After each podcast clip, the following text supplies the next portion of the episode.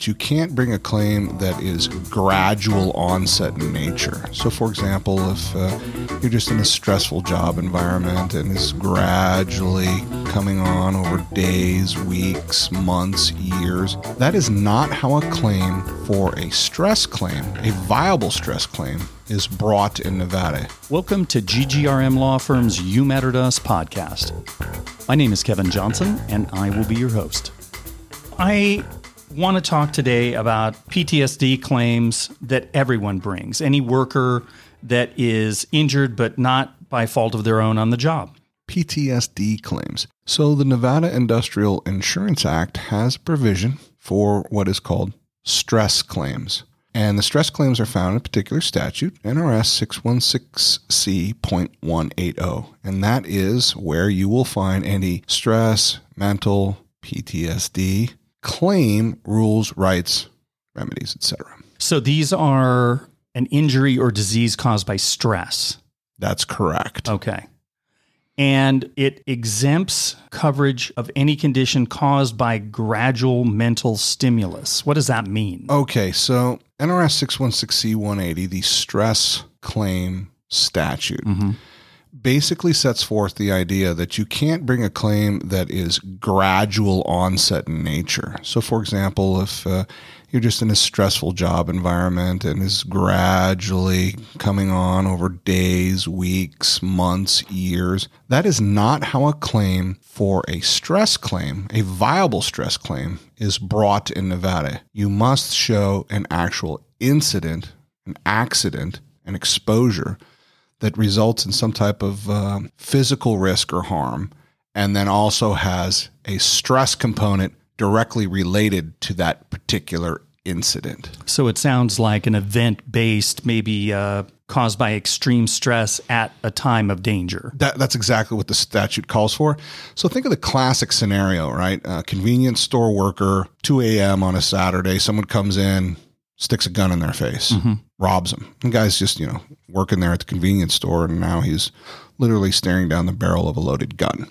That is a classic stress claim because he is clearly or she is clearly exposed to danger. There's actual real potential physical harm there that could happen to this particular person. And of course, you can then establish through the statutes a stress claim. So I can't say that because I was laid off or terminated from a, a, my position may be stressful, but it doesn't classify as a stress claim. That's right. So remember that there are various avenues that one can proceed against their employer, right? So there's federal, EEOC, FMLA, ADA, Title VII for you know different types of uh, claims that you can bring. What we're talking about is workers' compensation, injuries or diseases obtained on the job. So for a stress claim obtained on the job, you need to demonstrate that you were exposed to that physical risk, danger during a time of extreme danger, and that you in fact developed a stress mental injury as a result thereof. And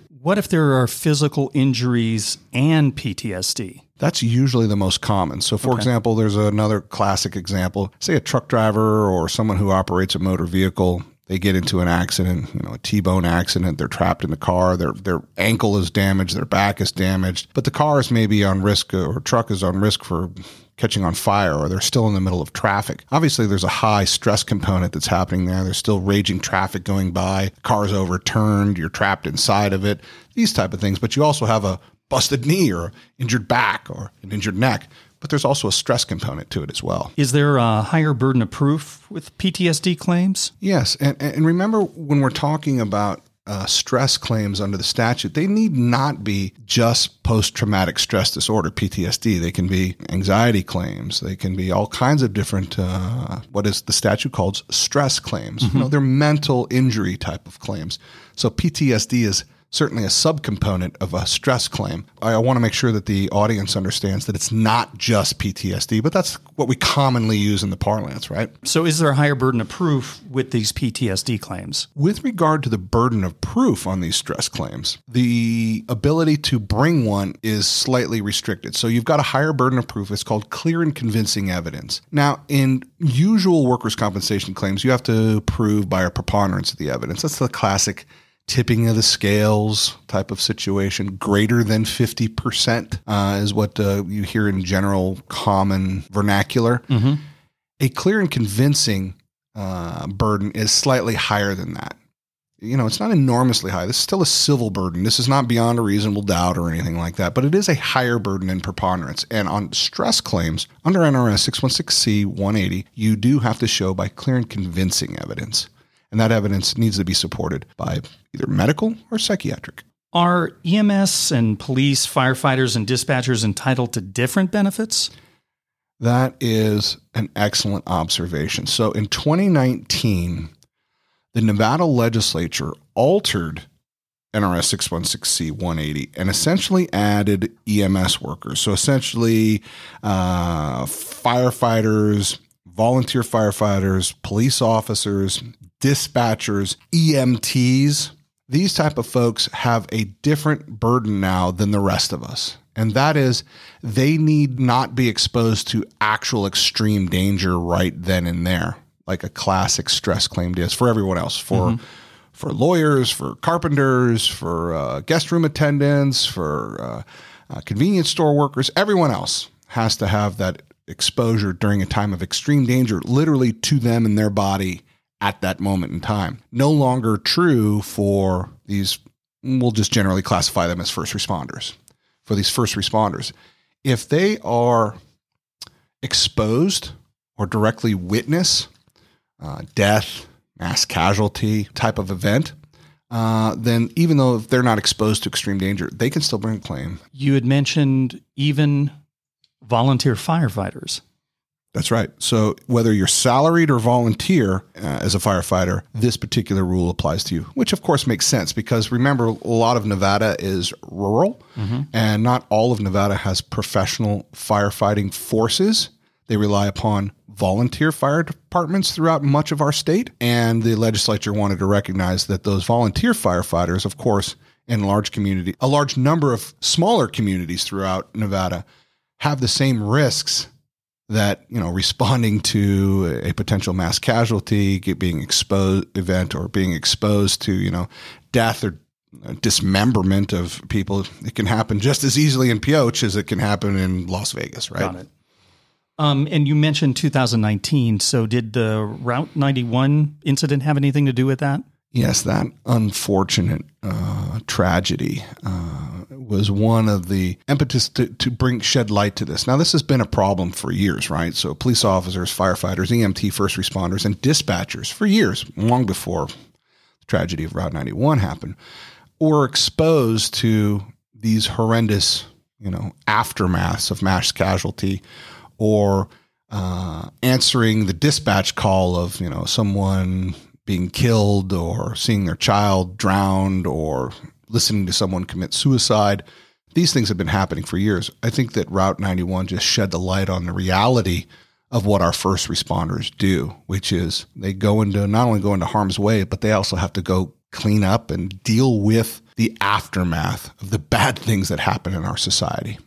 And you mentioned a dispatcher. How would a dispatcher have a PTSD claim? Obviously, a dispatcher is typically sitting in a safe environment, so they wouldn't be exposed to extreme danger, right? So prior to 2019, they would not be able to bring a stress claim unless something happened inside the where they're doing the dispatch. But that's rare, right? But imagine what a dispatcher does day in and day out. They're literally answering calls and responding to emergencies with the most dire and sometimes horrific things that human beings can experience. And they are directly witnessing through their ears mm-hmm. what is happening on the other end of that line. They are hearing people contemplating suicide and then doing it. They're hearing people murder other people. They're hearing people uh, crying out in absolute agony as they're injured. They're hearing uh, mothers and fathers and family members responding to drowned children or parents that have died in front of them or fallen down the stairs. Or they just they're they're listening to the absolute horrors that can happen in our society and in our lives. And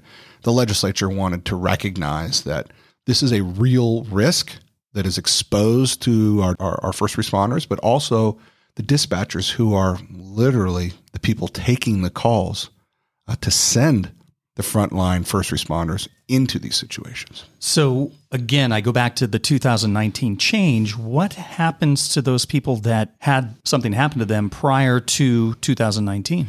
So, for example, if you're a, again, we're, we're talking about first responders, mm-hmm. of course, because these rules apply only to first responders. They, the, these directly witnessed through your through your sight or through your through your hearing, um, the aftermath of mass casualty, death, dismemberment, that kind of thing uh, or one of these events happening live. Remember that before this statutory change, the ability to bring a claim like this was was limited to you personally had to be exposed to extreme danger, right? So mm-hmm. imagine if you're a firefighter, you're a police officer, and you're responding to a scene of a mass casualty shooting. I don't know, some, a bank was robbed and multiple people were murdered during the robbery, and now you're going into the event. Either the robbers are gone or gotten away, or there was a shootout and it's over, and they're no longer a threat.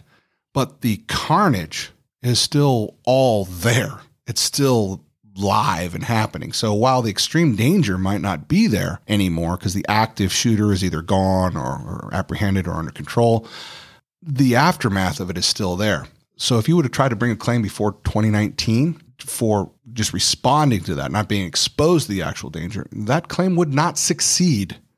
Now, of course, if you have a pre existing condition from one of those events and then the statutory change comes along and you're exposed to a new event mm-hmm. that aggravates, accelerates, or pre- precipitates an underlying condition that you have, a pre existing condition. Of course, the Nevada Industrial Insurance Act and the Nevada Occupational Disease Act both address uh, statutory ways that aggravations, pre existing conditions, aggravations of pre existing conditions are compensable. So we can still bring a stress claim even if you had one of these earlier exposures. It just wouldn't be for that particular exposure if there's some new event that's uh, interceded. In our conversations that we've had before, we've talked about PPDs and how at the end of a claim, someone is evaluated by their injury. How does something like a stress related injury get evaluated? The permanent partial disability examination, the PPD exam, there is an examination that is done for stress related claims. Now, there's not a specific chapter in the in the guidebook by the AMA 5th edition Guides to Impairment but there are parts of it throughout that are utilized for stress claims. So Nevada has adopted this form.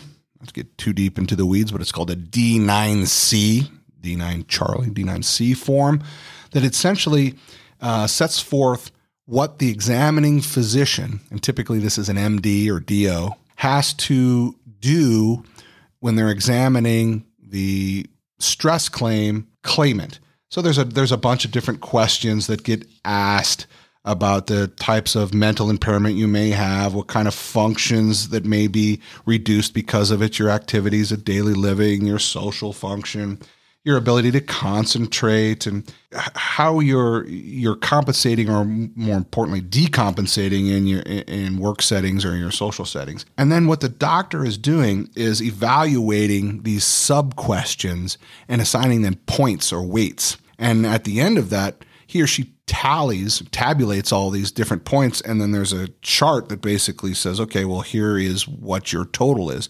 And like any other injury in the uh, in the fifth edition guides, you could have a zero percent whole body impairment. You could have a hundred percent whole body impairment due to this stress injury, and everything in between. So one to ninety nine, you know, zero to hundred.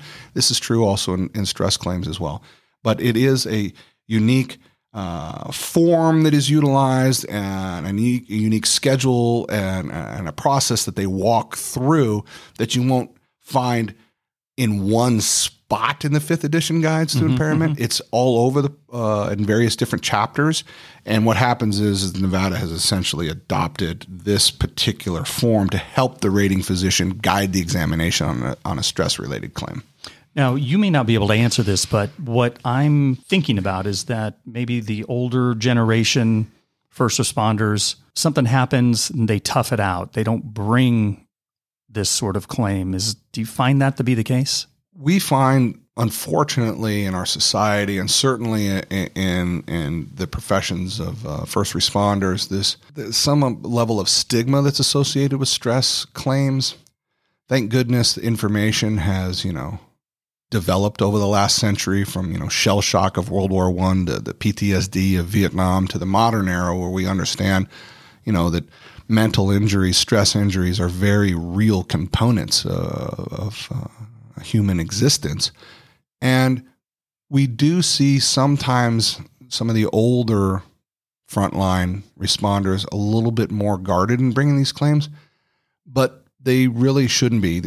Ultimately, the point is is that the person that you're trying to protect is yourself, your family, your team members, your crew, and if you're not addressing these particular stress claims out of some old nowadays we'd even say misguided notions of, you know, those stress injuries aren't real. You know, only a you know busted pelvis is real, but you know someone sticks a gun to your head and you respond negatively. They no, that's not real. Of course, it's very real.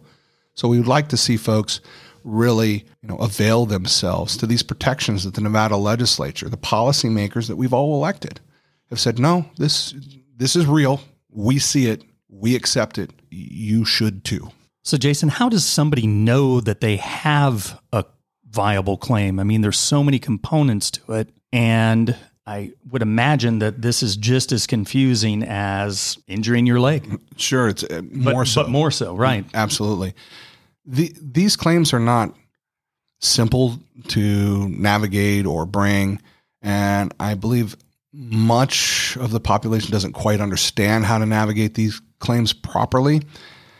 The fact of the matter is, is that the the team here at GGRM uh, really understands these stress related claims, and in particular with our vast experience in the police and firefighter community, that we understand the implications and how to bring these particular claims and assist first responders in bringing these claims uh, and not stumble through them because there are errors that I've seen over the last couple of years that some folks have advanced these claims not fully understanding how they work or how they're implemented. So, you know, as always, we're here, free consultation, no no obligation, you know. Happy to set up an appointment and see if you've got a viable claim. That's what we do. The information on the GGRM law firm You Matter to Us podcast is not legal advice. Legal advice is dependent upon those specific circumstances of each situation. Also, the law may vary from state to state so that some information on this podcast may not be applicable for your jurisdiction. Finally, the information contained on the GGRM law firm You Matter to Us podcast is not guaranteed to be up to date. Therefore, the information contained in this podcast cannot replace the advice of competent legal counsel licensed in your state.